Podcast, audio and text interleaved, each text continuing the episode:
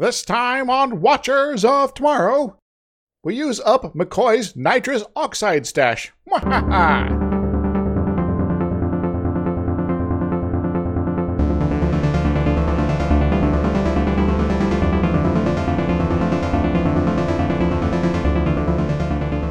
Hello, everyone. Welcome to Watchers of Tomorrow, the sci-fi review and critique show. We're putting the humanities back into science fiction. My name is Skip, and I'm joined, as always, by my friend and co-host Dr. Izex. Hi. This week, it's April Fool's Day. Oh my. Really uh, late, really late in the year for April Fool's Day. We're, we've been uh, transported to time and space again. Oh no. yeah, it happens. It's one of the dangers of reviewing science fiction. You know, uh, you, you get accelerated to, you know, high, uh, you know, uh, percentages of, of the speed of light, and then you realize, oh, it's all relative. So you're still standing still, but everyone else is moving very fast. And you're like, what day is it? I don't know anymore. That's just been my whole year. Oh, yeah. How fast you going, Gepwin?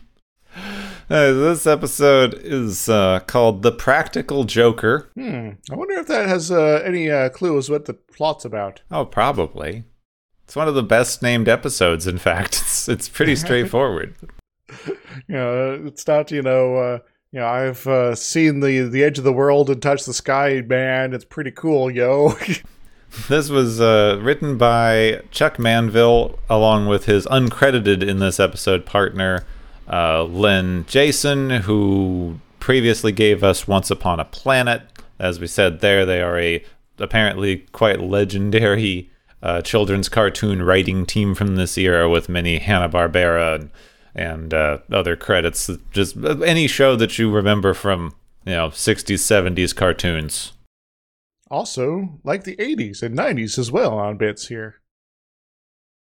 But yes, we already talked about the bit. Yes. And then again, we have two guest voices with uh, the co founders of Filmation, Norm Prescott and Lou Scheimer, who are playing Romulans. Yes. Wait a moment. They're the founda- founders of Funimation, or Funimation there, and uh, they're playing Romulans. They're the bad guys. Oh no, this is some uh, allegory, isn't it? Yeah, someone made the producers bad guys. the TV execs are cast as bad guys. Who would have written that? uh, yeah, they've both been in a lot of stuff as you know producers, uh, some some voice acting, all that sort of stuff, including BraveStarr. Brave Star. I love BraveStarr. I miss BraveStarr. Brave Star is not as remembered as it should be. Yes, maybe someday. Right, this episode was pretty good. It was it was okay, in fact. Ah, it's- Weirdly convoluted for what it is. well, it's uh, a series of escalations, I guess you could say. Yeah. and all based around a, a, a common theme and common cause, and uh, you know, it, it results to some interesting effects. And we'll definitely get to it, but it is the first appearance of what will become the Star Trek staple from the 80s onward. Yes, yeah, the uh, the the recreation deck, as it's called in this episode. Yep. The previously never before seen rec room, Yep. which, as far as I'm aware, will never show up again. as far as uh, you know, original cast uh, uh, goes. Um, Yeah, with the original cast, or referred to as the rec room. Yes. well, I guess it's technically not quite a holodeck yet, um, but it is it has a lot of the similar sort of features to it. So We don't know what it is. They don't describe it at all. yeah, it's like uh, you go into a space and then suddenly we're in a park. Hooray! What I thought was funny is that they the only thing that they mentioned now the thing works is that it definitely uses looped audio tapes yep. Audio tapes specifically, yes. that have to rewind. Yep. so it's a very analog sort of uh, environment there. I just love that people don't mention how analog the original Enterprise was. Yes. and it's awesome. They had they had um, definitely had some sort of computerized magnetic storage tapes The computers definitely operate off of some sort of futuristic punch card system. It's like, all right, here is the memory file for this. Uh, it's actually on a a yellow card I put in the machine, and there it now reads it off and is really kind of slow about it. See, the best thing that I've ever thought about this, because they do this in um, next gen as well. We'll get to that later. That like they don't have cloud media in Star Trek. They just hand each other like data pads and little disks and stuff constantly. I think it's all military security. Might be actually. They made completely uncopyable, unshareable media, and you have to just physically hand it to the other person so that you can't copy it in any way, and it's all as as secure as you can because they've discovered that cloud storage is very bad in the future. Uh, my, my other explanation would be that uh, they've just had enough uh, uh, attempted AI takeovers. It's like, yeah, just safer this way. Yeah, that's the Battlestar Galactica. so, uh, you know, watch out for your robot friends, everyone. They might be trying to steal your uh, your your data pad there. All right, shall we jump in? Sure. Where are we? The Enterprise is on a routine survey of asteroids, Oh, cool. like they do. Yeah, got to make sure they don't like they're not about to uh, fall into anyone's plane or something like that, right? The last time they were next to some asteroids, they could randomly explode, so I suppose it's worth doing. Oh yeah. So, uh, are these the explodey type though? They don't say. So let's assume they are. Yeah. it's an incredibly uneventful mission until suddenly three Romulan warships appear behind one of the asteroids and immediately open fire. Oh no, it's the Romulans, and they're still using Klingon uh, ships because you know consistency, I guess. Well, this doesn't switch over until uh, Star Trek 3. Yeah. well, the uh, they, they they in the original series they switched over to Klingon ships because it was cheaper. Uh, but th- this is, they don't really have the ex- excuse here. So Well, actually, the thing that I just learned, which is very fascinating, is these are Romulan ships. They were originally conceived as Romulan ships. They were introduced in the original series as Romulan ships. They changed to Klingon ships because when they were writing the script for Search for Spock, they randomly last minute changed the main antagonists from Romulans to Klingons and didn't have time to go back and redo the special effects ah. models. So they hand waved it, saying that they have intelligence reports of Klingons now using Romulan ships, but it became so iconically linked with the Klingons that they just started using that ship design ever mm-hmm. since. well, I guess that makes sense. Which we'll get more to when we get to Star Trek 3. Forward to Star Trek more. So the Romulans damage the Enterprise and force a retreat. The Romulan commander claims that the Enterprise is in Romulan space. What I find kind of fascinating, we never get confirmation either way Yeah, on just this. like you're in our space. Go away. Um, are you are you sure? Really? According to the apparently very ill conceived treaty that the Federation has with the Romulans, any ship in their space can be destroyed with no consequence. well, uh, that sucks. Wait, wait a moment, Kirk. Why didn't you do that before when there was a Romulan incursions in the Federation space? I guess the Federation is just nicer. It's one of those, like, you know, it's hypocritical for the Federation to randomly kill people because they say they don't want to, but it's not for the, but it's okay for the Romulans to because they say that they will. And the Romulans look at this behavior and like, aha, suckers.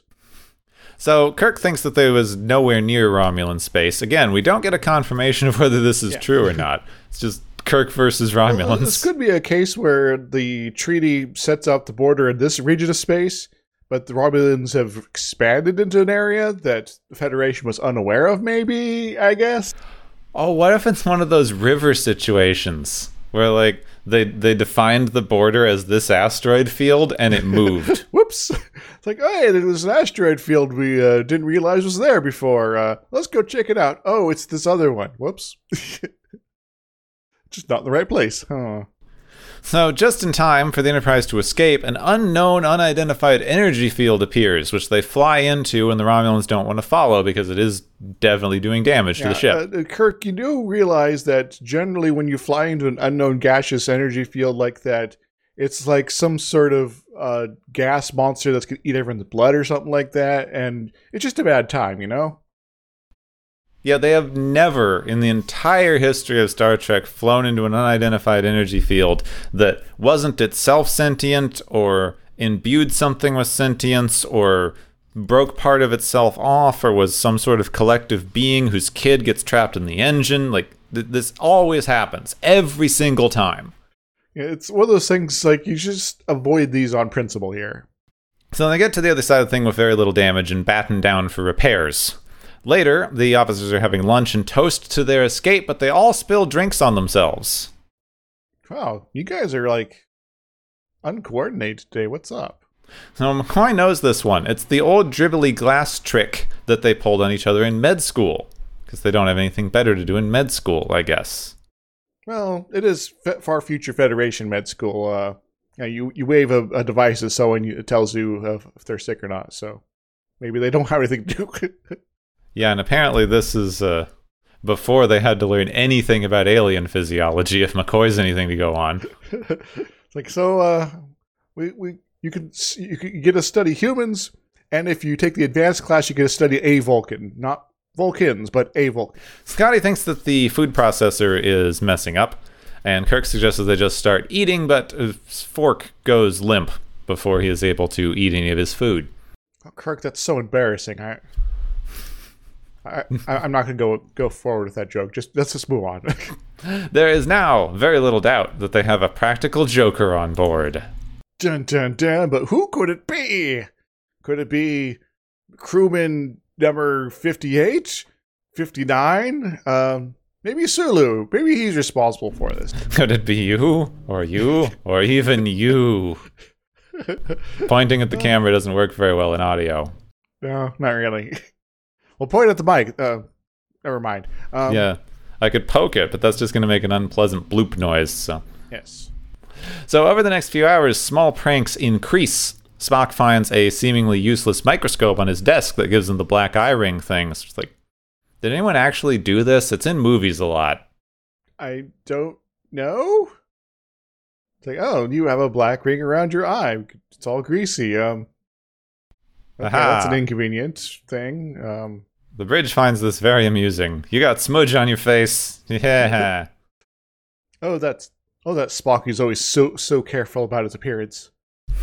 And the mess, Scotty orders a sandwich, and the food processor throws food at him in a nonstop torrent, including eventually a pie. Oh, well, the pie is classy at least. He blames Arex and M'Ress there because they're there and laughed at it. And he says he's going to report them. So ship morale is running very low. Wait a moment. Is this Scottish report? Is this why they're not in the uh, the, uh, the the the movies? yep, they never struck this from the record. like, I remember. You're demoted. You're being transited off the ship. but it was the computer that was doing it. I don't care. And on the bridge, Kirk finds that someone has written Kirk is a jerk on the back of his uniform. Hey, truth in advertising. Then the communication system starts laughing at him. Well, uh, it, as it should, really, but you know, this is a little unusual still. Vapor starts pouring into the bridge from, I guess, the hall, even though it's definitely coming in from the turbo lift door. Yeah. uh, there's a, a imaginary hall that stands between the turbo lift and the bridge now. Kirk and Spock go into the hall to find it filled with fog. Spock identifies it as legitimate fog. So it's not like just a fog machine. It's not Yeah. like someone's throwing a rave song somewhere nearby. And also, the floor is now covered with ice. Cool. Wait, I've seen this trick. It destroyed uh, uh, one of the fraternities at uh, college's uh, uh, uh, upper level there because they decided to put it on the not basement level. Wait, did someone actually do that? Yep. uh, it resulted in uh, a lot of uh, damage, and uh, well, uh, they uh, they had to like effectively mortgage their house. So So they like flooded a floor, basically. yes, it froze it. Oh my god. They wanted to have an ice ring in, inside their their house. Wow. Whoops. So on the ship, this manipulation of the environmental control tells Spock that there is only one conclusion the ship itself is pulling pranks. Dun dun dun. Are, are you sure it's not somebody who's like manipulating the computer? Because we've had people manipulate computers before. Maybe, but you know, his theory is that the energy field they flew through infected the computer with energy bips. Hmm. Energy mabibbles. Very specific energy mobibbles. Yeah. And sure enough, to confirm this, the voice of the main computer starts laughing from the comm system again. Are you sure that's not Nurse Chapel? She could. I, I, she's maybe she's her maybe a remote chance to uh to. Re- She also hasn't shown up yet. Yeah, she, you know, it would be this big surprise here that oh you thought it was the energy being, but it was actually I, Nurse Chapel, who's been behind all this. Though also, I mean, Scotty blamed M'Ress for this, True, same voice. who sounds exactly like the computer and Nurse Chapel. Coincidence? I think not. Though I guess it can't be M'Ress. It cannot be M'Ress because then anytime the prank went off, go hmm hmm hmm hmm yeah, yeah, you have to be all kitty like meow. because she did that earlier. She laughed and then Well, you know, she's got a purr, you know, if she's happy and joyful and things like that and feeling comfortable with the situation. This is something that I must know now because I don't. I haven't watched any Lower Decks, but I know they have one of this species as the doctor on Lower Decks. Do they also purr? Uh, not, uh, I don't remember any particular uh, moments there, but there's, uh, I think, at least some hissing. So this is something that M'Ress just does for some reason.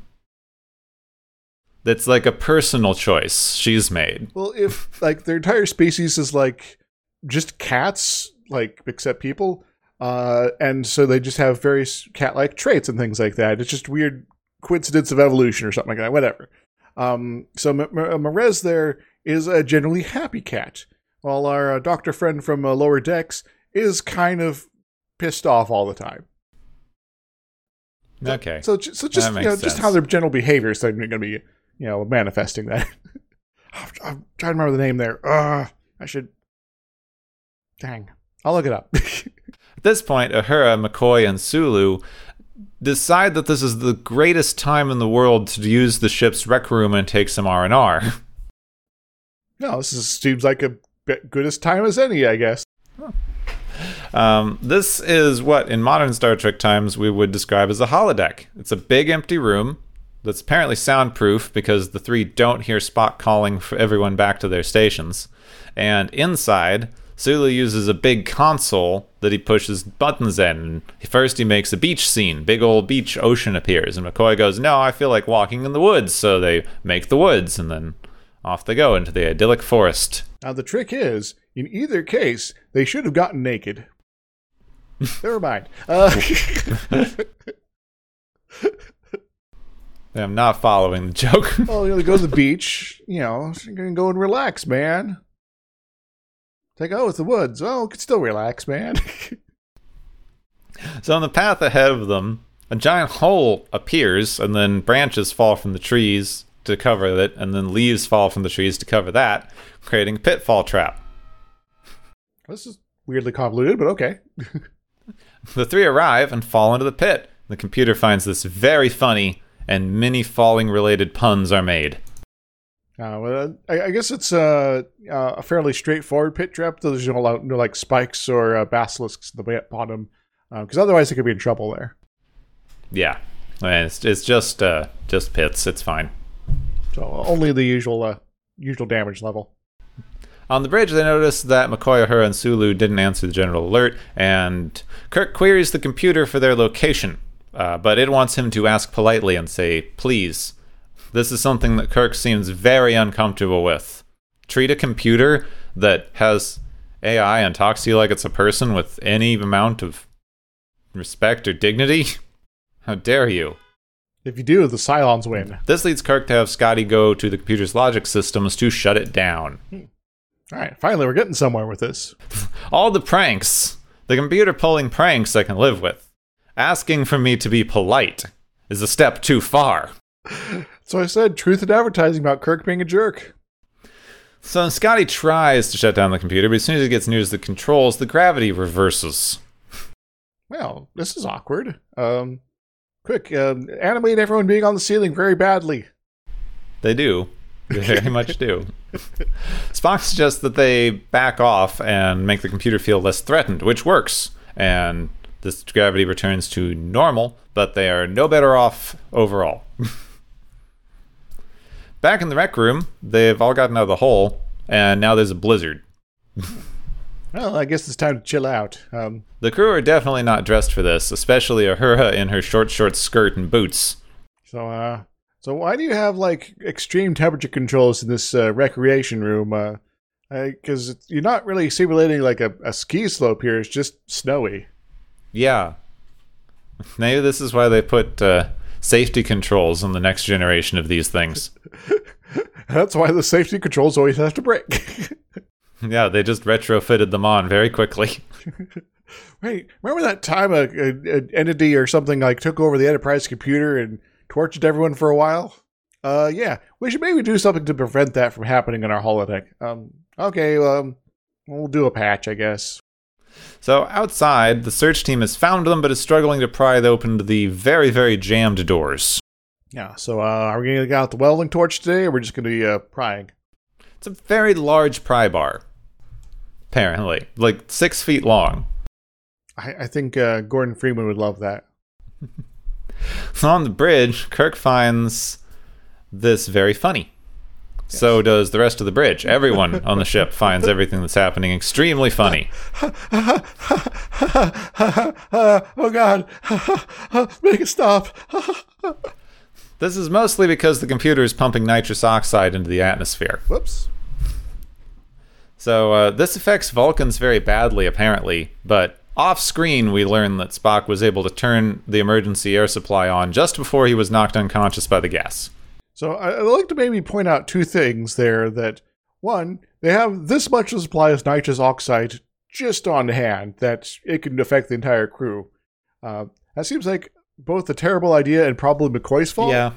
Uh, and two, and two, uh, we have uh, in the uh, the rec room uh, both Uhura and Sulu, you know, kind of chuckling it up before we go to the commercial break, and then Spock does all the stuff off screen. But we don't hear McCoy during that scene, so I'm going to also assume that McCoy has built up a massive tolerance to it somehow.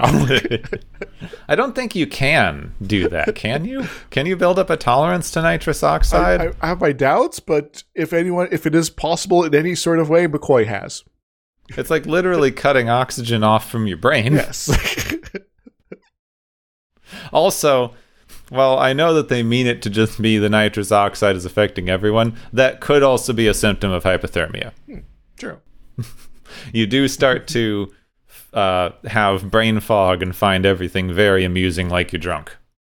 It's like that time I got rear-ended. I just found everything hilarious for a while, even though it was like, oh god, this is terrible. Yeah, your brain just does that sometimes. Except being really cold instead. so, in the rec room, the three have been walking around in the blizzard trying to find the rec room wall. But they can't go on. They've all collapsed in the snow and they're going to all freeze to death. And just then, the room changes into a giant hedge maze. Wait a moment. Is this Labyrinth? Yes. Awesome. Just like the labyrinth, it stretches on forever and ever and would take lifetimes to find their way out of. The perfect maze. The perfect trap for our three intrepid adventurers. And just then, the doors open in the hedge next to them because that was the wall. Hmm. Never mind then. And they find a rescue team standing in the corridor. Hey, Scotty, what's up? I did enjoy this joke. it's like, oh my god, it'll take us year. Oh, Oh, never mind then. Good thing we didn't move from the spot. With everyone now back on the bridge, the ship is changing its own course, heading back towards where the Romulan ships are. This seems like a particularly bad idea. yeah, so I know you're a practical joker computer here, but are you really suicidal?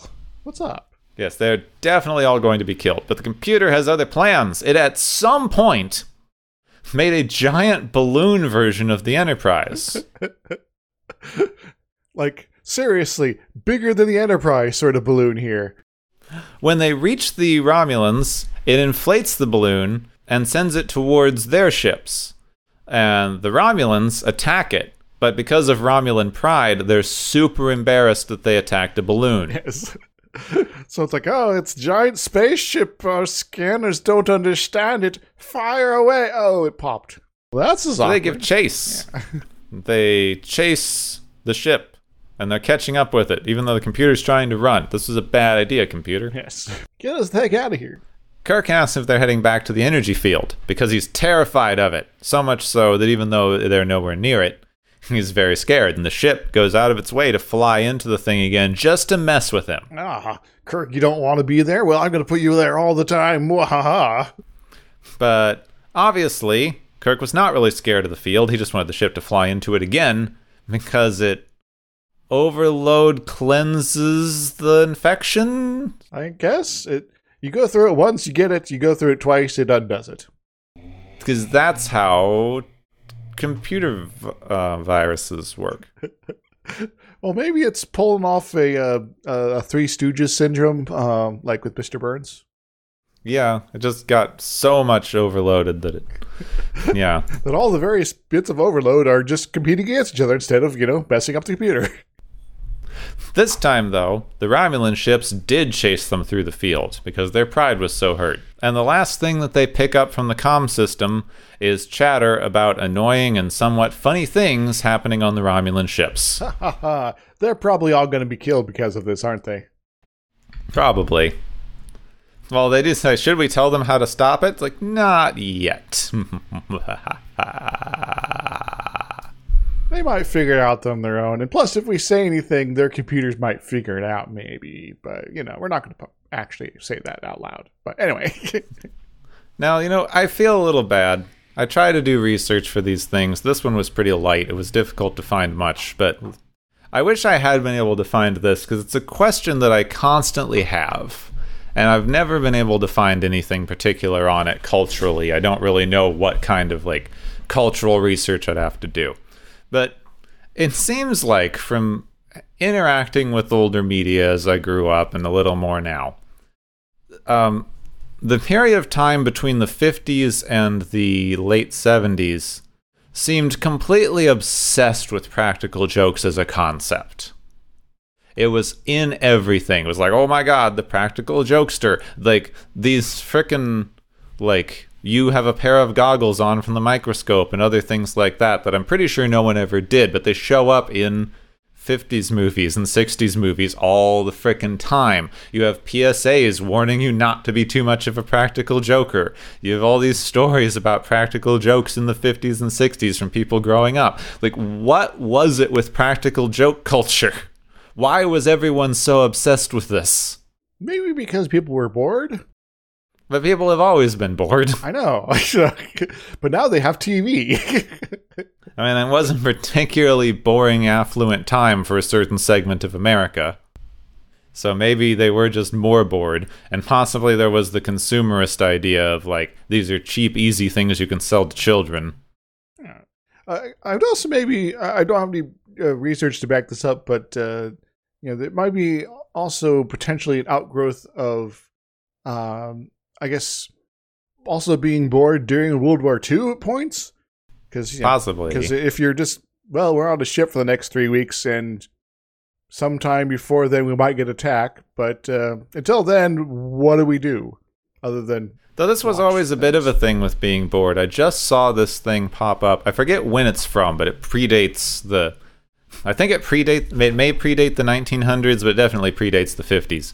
Um, it it was just a little thing shaped like a coffin, and it had a little spring-loaded wooden button on the bottom. And what happened was, if you pushed the button, it had a tiny needle hidden inside the button, and you would wind up stabbing yourself. Oops, This was the entire point of this toy. that is kind of awful. That's like you tricked your friend into stabbing themselves Congratulations. with a button. Which I suppose isn't that much different than like hand buzzers or uh, I I had a pen at one point. I had like a pen from Spencer's Gifts that like it, it looked like a pen but it had watch batteries inside it and if you clicked the little thingy it created a electric circuit in your hand and hurt a bit. so a little uh, click zap. Ouch. Yeah, so I guess we never quite got over that. It's it's interesting to look at now because we are actually in kind of the death of practical jokes as a concept right now. Like it's gotten to the point where people are even ignoring April Fool's Day because it's turned into such a stupid thing that everyone hates. Uh, there is, I guess, a point of pushing things too far that it's like we're just kind of done with this because it's just painful instead of being funny. Which I guess is sort of the the the mo of the practical joke episodes. Yeah, at least eventually. I did see an article saying that the kind of uh, rise of YouTube prank culture and online prank culture has kind of hastened this because they're all competing with each other, and it's just most of it is ill conceived and dumb, and it's just gotten mean and dangerous. so uh, maybe we should bring back those PSAs. Yeah, maybe we should. if you if you are a fan of prank culture, maybe we should tone it down a bit so that people don't want to destroy it forever. How about that? Though I did find, just for fun, according to Mental Floss, I found like a couple of the earliest ever recorded practical jokes. oh, So, um, I guess the two absolute earliest recorded practical jokes. One is really early. One is from like 200 AD. Um, ways back. when the teenage Roman emperor, um, I'm not going to be able to pronounce this name, Elagabius, Allegabius? who who apparently killed a lot of people, like suffocated dinner guests for fun and things. So, you know, I guess that was his idea of fun at fun dinner times. Uh, this guy seems like a jerk face. Um, Yeah. So his early earliest recorded like what we would think of as a practical joke from about 200 AD is he had his dinner guests sit on inflated leather cushions. Then at some point during the meal, he had his slaves let the air out of the cushions so that his dinner guests were now seated on the floor. pretty simple, but It wasn't even like an early whoopee cushion or anything. This was it. This is like, haha, you're on the floor oh. now. Oh, oh, so indignant. Oh, I Elegabus is is gonna be all like, I'm standing up behind above you when I'm still sitting. One that I've seen a lot as one of the earlier recorded practical jokes is from the 15th century, so a lot later, um, with an English monk who hollowed out an apple, put a large beetle inside the hollowed out apple, and then convinced his monk friends that the apple was possessed because it was rocking around by itself. oh no, it's coming right for us. so, yeah, the possessed apple trick, Yeah, the classic. Uh, I'm reminded of those uh, one toys that uh, have like the gyro inside that uh, just sort of runs and like it's like a ball with you know maybe something uh, you know, off the, uh, the you know attached to it somewhere like Oh, yeah, the thing with like the little ferret tail. yeah, and it just sort of rolls around randomly. And it's, it's, it sort of reminds me of one of those. Yeah. that was about the most interesting. Those were the earliest ones. I did like learning that the kick me sign was apparently popularized in the 1700s in England. no, it's, that does kind of feel like a 1700s England sort of thing to do. Also, this was just fun. There's there's like this person like before pizza delivery pranks, obviously, because it was in the early 1800s when we didn't have pizza delivery. But this person just elevated it to an entire new level where he went around to basically every store in London and arranged that they all deliver services to this one random woman on the same day like including like undertakers and dentists and doctors coming to to her house. I guess somehow even got the mayor of London to visit at one point. Now, now is this mayor of London or mayor of the city of London? says mayor of London. So probably the first. then again, why not both? So yeah, it's just the the most needlessly extra pizza delivery plank in history.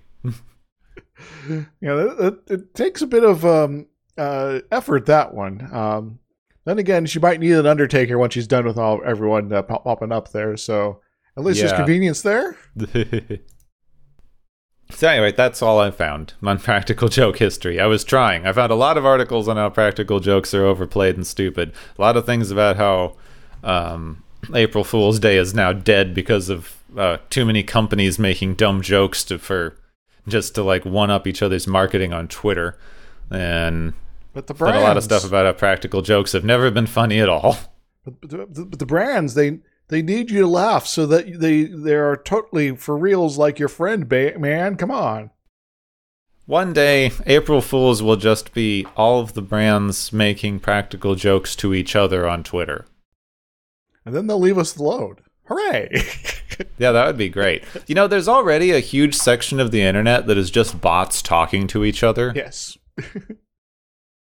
uh, it'll eventually uh, emerge and form Skynet, but uh, we, it's not. We're not quite there yet. Uh, by the way, the, the doctor's name is uh, Ta'ana. Ah, okay. So they all have a apostrophe names.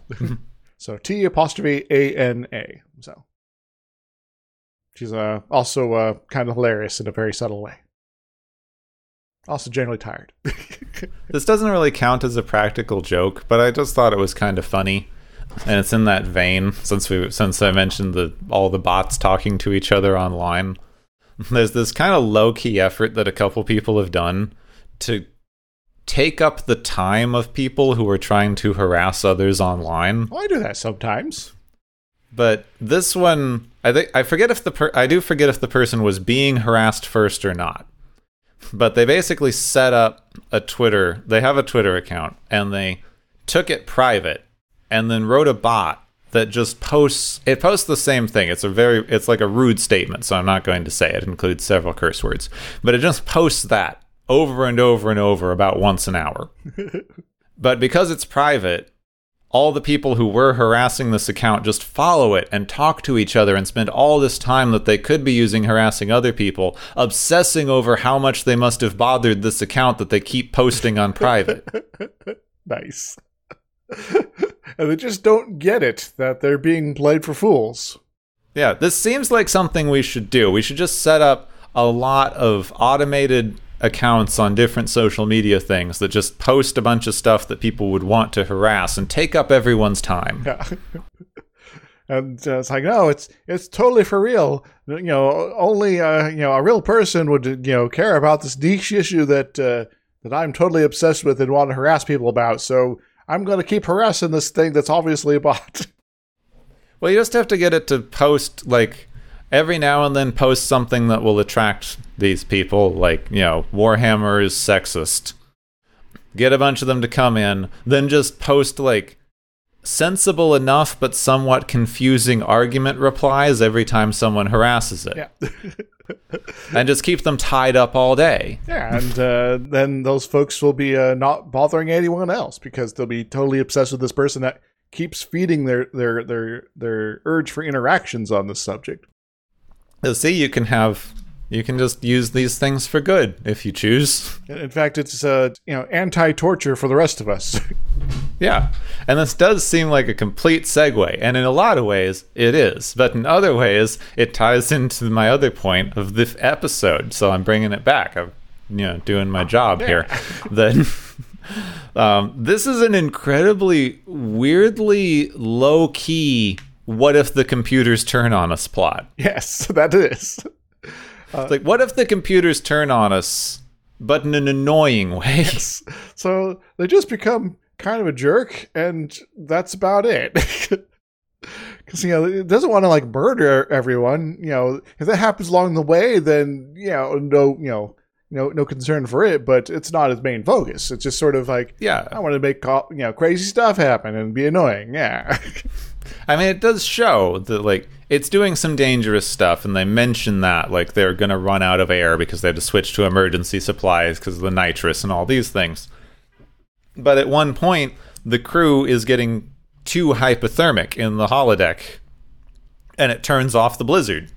So I think there's good evidence in the episode that the computer doesn't want to cause them any actual harm. but it will push the limits there. Yeah, it's definitely pushing limits in a dangerous way because it doesn't seem to understand practical joking. Though I don't know what gave it the sense of humor. Just got a really weirdly specific sense of humor from this energy cloud. Also, this is just something it does. This energy cloud is the weird sense of humor energy cloud Yes. Because everything that goes through it malfunctions in exactly the same way. You know, it doesn't matter what format of computer you have, or you know, being from completely different cultures. It's going to do the same thing, apparently. Though maybe slightly faster than Romulans. So maybe they're more prone to practical jokes. They might. Though I really hope that it's not smart because they said that they were going to tell the Romulans how to fix it. But since to fix it, you have to pretend that you're scared of the energy field so that the thing will think that flying into it is a good joke.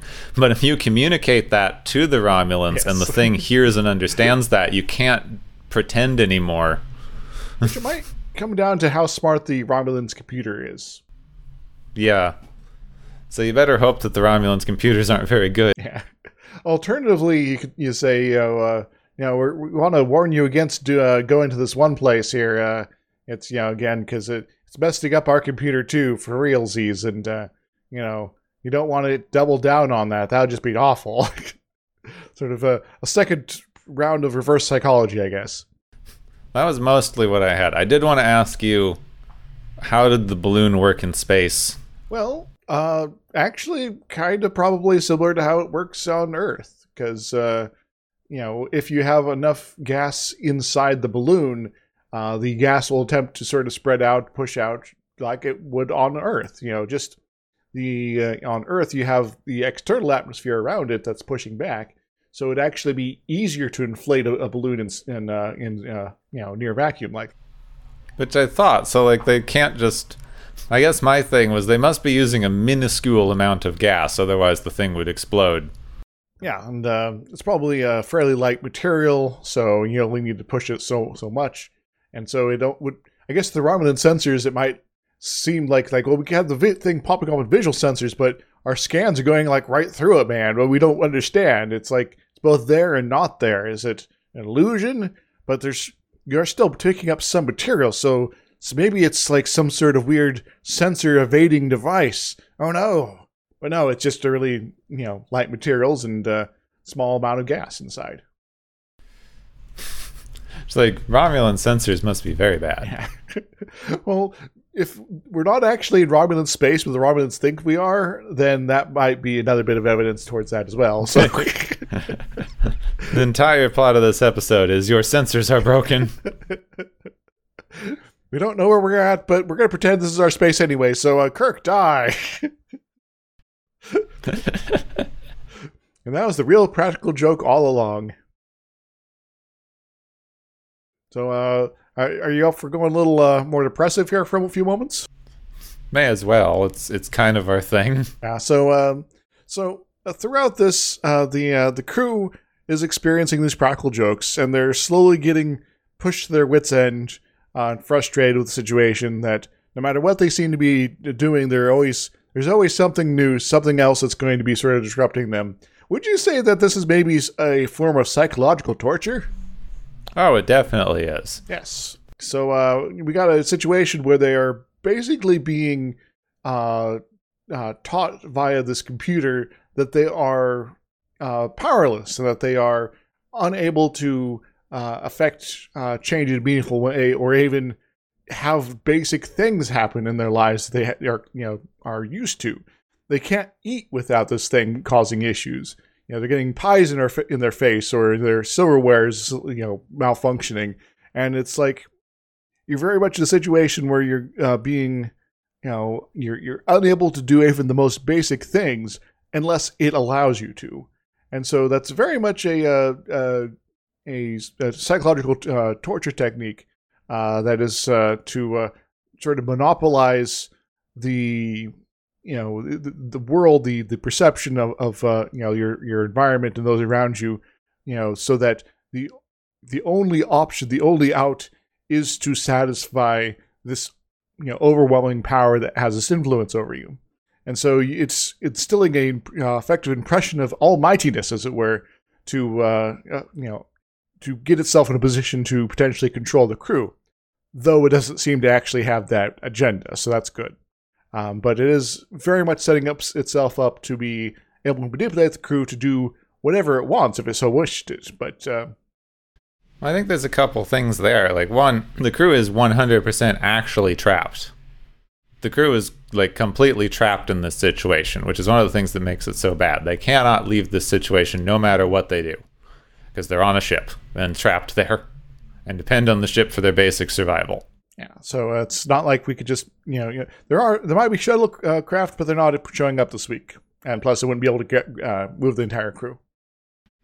Also, that's an interesting point because like um, even in abusive situations, this could be read as a very abusive situation.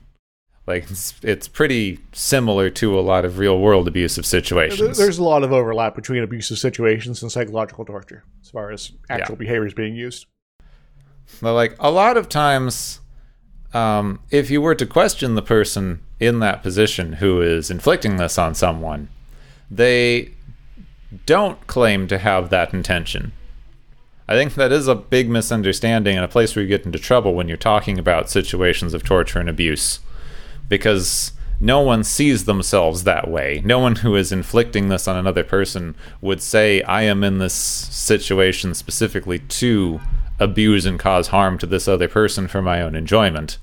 They're doing it for other reasons Yeah, I have that they are not examining. Yeah, you know, it's you know, I need this information out of you, or this is for your own good, or whatever nonsense uh, they have to sort of uh, you know paper over their their terrible behavior there. Even in a situation like this, it's simply unable to empathize with the people that it's causing harm to. Like, they're having fun, they're doing all these things to have fun. One could reasonably assume if you aren't empathizing with the uh, other people involved that they're also having as much fun as you. It's all fun and games, I say. So why aren't a lot of it tends to be a problem of empathy. So if you're a, uh computer that's possessed by a space gas cloud, you might not have very much empathy for the crew. Yes. Lesson learned. So let's avoid space gas clouds from now on, guys. But uh, there is, I guess, you know, some of the uh, very specific uh, techniques that are on display. You know, you know, also uh, we could te- potentially uh, poke at. Uh, but uh, I don't know. I don't want to get too depressing this week because this is supposed to be the funny episode, I guess. Um, but you know, there's instances of specific humiliation, uh, controlling of the environment, um, you know, messing with people's perceptions of what's going on, uh, and other sort of things. But thankfully, we don't go into some of the more like extreme versions of psychological torture. Like we're not doing mock executions because that's like super messed up and Dustin would not fit with a practical joke episode. Still have risk of death, but not quite so direct. I mean, a lot of this you could just read uh, some Skinner Skinner experiments. Now, which we talked about him uh, previously, but uh, maybe we should do that again at some point. Oh, I'm sure we will. People love Skinnerian psychology. Just keeps coming up. Hmm. Isn't it great? You don't have to learn anyone's internal experiences. Don't anything, anything else I want to talk about on this? Uh, I got bits and pieces of notes here, but nothing super, uh, I guess, coherent uh, from this point out. Um, anything else you want to add to this?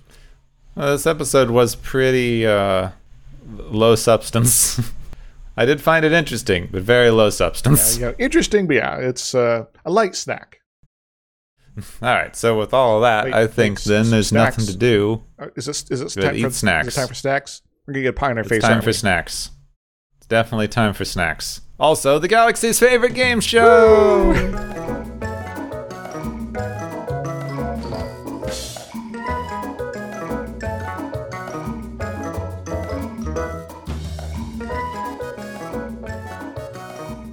Hey everybody, welcome back to Galaxy's favorite game show. We're having a wonderful time here. Uh, though uh, I did locate those tacks in my chair, so whoever put those down, you're on report. Arrests. Hmm. Arex. Hmm. Hmm. Anyway, uh, we got our various contestants going on here, and they've uh, been uh, racking up some uh, points here, and so we're about ready to hand out the prizes for today's uh, uh, outing. So yeah, so the first one goes to the is the Fool Dude prize, which goes to the Enterprise computer and uh, its infected form. Though only technically, you know, that you know because it did in fact fool people, lots of people, pretty much the entire crew really, um, including with the fake though non-illusionary crew, uh, uh, you know, uh, uh, giant Enterprise fooled the Romulans, and I guess also the holodeck too. Uh, but we got some stuff on that later. Um, what what does it win, Gepwin? It wins the world's largest whoopee cushion um, valve because it really missed a trick. Like one, we know there is sound in space in Star Trek universe, so like, why did the giant inflatable Enterprise not be a giant whoopee cushion? Well, maybe it's taking its cues from uh, Elagabalus. Uh, it's just like, you're going to be on the floor now rather than it's accepted space. So there's no floor. Oh, You're on the floor now. oh, Our second prize is the holodeck malfunction prize, which goes to Sulu Uhura and McCoy for apparently discovering that there's both a holodeck on the ship and then kind of dealing with it in a way that you know that there's malfunctions going on. What do they win, Gepwin? They win more holodeck time. They are the only people in the ship who know this thing exists. So like they just get a private holodeck, which is awesome, even if it's stupid. Because like going for a walk in the woods is kind of it's it's just it's a dumb holodeck. Like, that's all it can do. Also, I did think it was interesting that they're like the, there's so much parallels. The first time you see it in here is a forest when they invent it, and then when it's introduced in Encounter at Farpoint, it's a forest. It's just like this. They just walk around in a forest. So it's uh, it's a place to stretch your legs, I guess. I apparently freeze your ass off if you get a computer malfunction. Hmm. So yeah, it's kind of lame. But anyway, our third prize is the Stop, Don't, Come Back prize, which goes to Kirk for using reverse psychology to trick the computer into taking them back into that magic gas cloud. What does he win, Gepwin? Kirk wins the fizzy lifting drink for the Romulans. Like, if you can send it over there, they get the fizzy lifting drink, and then the gravity reverses full time. It's just another great prank for them. So instead of sending that they need to fly through the thing again in order to save themselves, they should send them this fizzy lifting drink formula. Hmm. I like that. And uh, if they have any problem, uh, you know, uh, getting it to work, they could just try to disconnect the computer and they'll get the same effect anyway. But with less floating, more just being on the ceiling. Yes. Yes.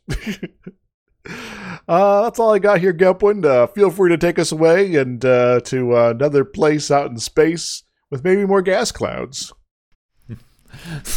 yes, we're going to fly away to gas clouds in space, which will make my computer start throwing pies at me. So, thank you very much. Thanks everyone for joining us here on the Galaxy's favorite game show.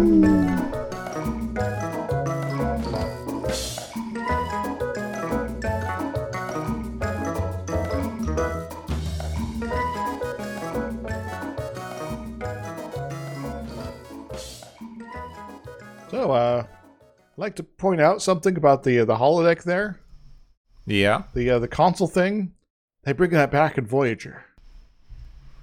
Oh yeah. the little like but it's only in that one room where they actually program the holodeck. They have a completely separate holodeck in Voyager to program the actual holodeck. Which I guess kind of makes sense. But yeah, it is a little weird that there's two rooms for this. It does, especially given that in Next Gen, several times they demonstrate that the holodeck is capable of making fully integrated functional equipment. so you need a computer console in the holodeck, it just appears and can link with the ship. yes. So uh, Barclay is like, I need to, some consoles here and a thing that will link my brain to the main computer. Uh, just make it happen. Okay, it's here now. Yeah, just do it. Even Moriarty is able to make levers and whatnot that link to the computer. like I'm going to control the ship with a giant lever. Ha ha. ah. so uh, yeah, there's. Uh, I guess they decide to uh, maybe change out the functionality of that, uh, so that there's a little bit more uh, dedicated uh, space for uh, that particular function. So I guess that's a smart move. if I was one of the people who cared about such things, I guess I would see why people complain about there not being enough space on Voyager for all the stuff that's on Voyager.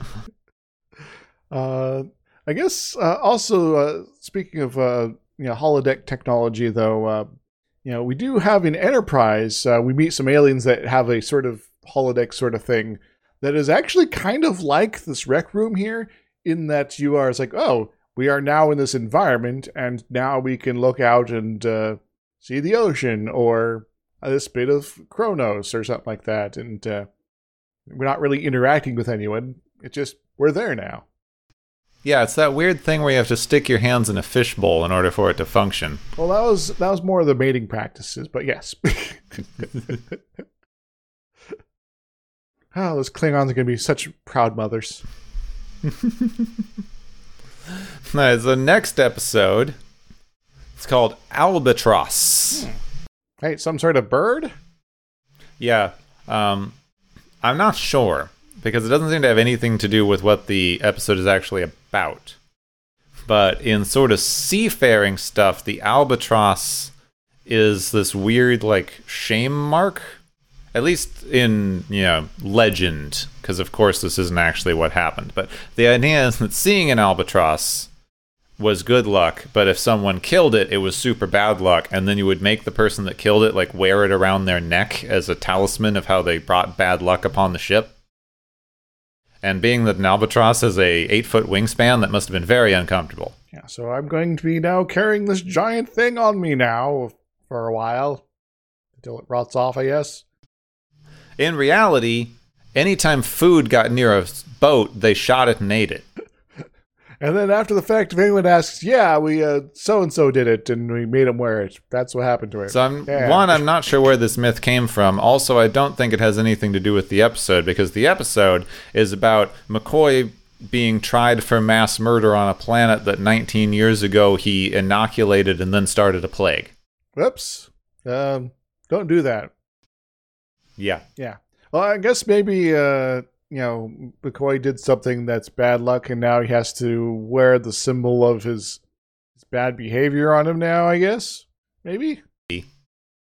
I also think this is fun because this is like the third episode in a row where we're getting uh, uh, Lou uh, Scheimer as a as a guest voice. Well, maybe he's really just enjoying it, and it's like, ah, I'll keep coming back. You know, you know, James Doohan can't do all the extra voices after all. Come on. I mean, this guy's actually pretty not bad. I wouldn't necessarily have called that it was the same same person for all three of his appearances. Ah. But next time, Albatross, where McCoy gets probably framed for mass murder. Probably. If he actually did it, uh, you know, I, I suspect they'll be uh, figuring out some way to uh, get him out of uh, punishment before at the end of the episode. Al- Yeah, Alternatively, probably. everyone will change weird colors. but you can find out what colors. Aha! Now you have to listen. It's a cliffhanger. next time on Watchers of Tomorrow.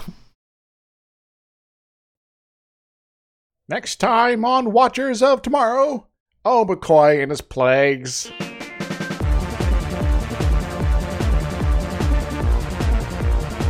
You have been listening to Watchers of Tomorrow, a podcast on science fiction media. Find and follow Watchers of Tomorrow on Podbean, YouTube, Spotify, iTunes, Google Play, Stitcher, Pocket Cast, Spreaker, Digital Podcast, and perhaps many more to come. If you enjoy our podcast, make sure to subscribe for more. And where possible, make sure to rate your experience or leave us a review. You may find Gepwin on youtube.com slash Gepwin and Twitter at Gepwin. You may find me, Dr. Isix, on youtube.com slash Dr. Isix and Twitter at IsixLP. Music is Waveform and Maury's Principle, both by DRKRN. You can also check out the Watchers of Tomorrow Discord channel. Make sure to share the experience with your friends, family, enemies, and alien overlords. If you feel you are suffering from transporter syndrome, please be aware that the next time you step off the transporter, that you, that is now, no longer exists.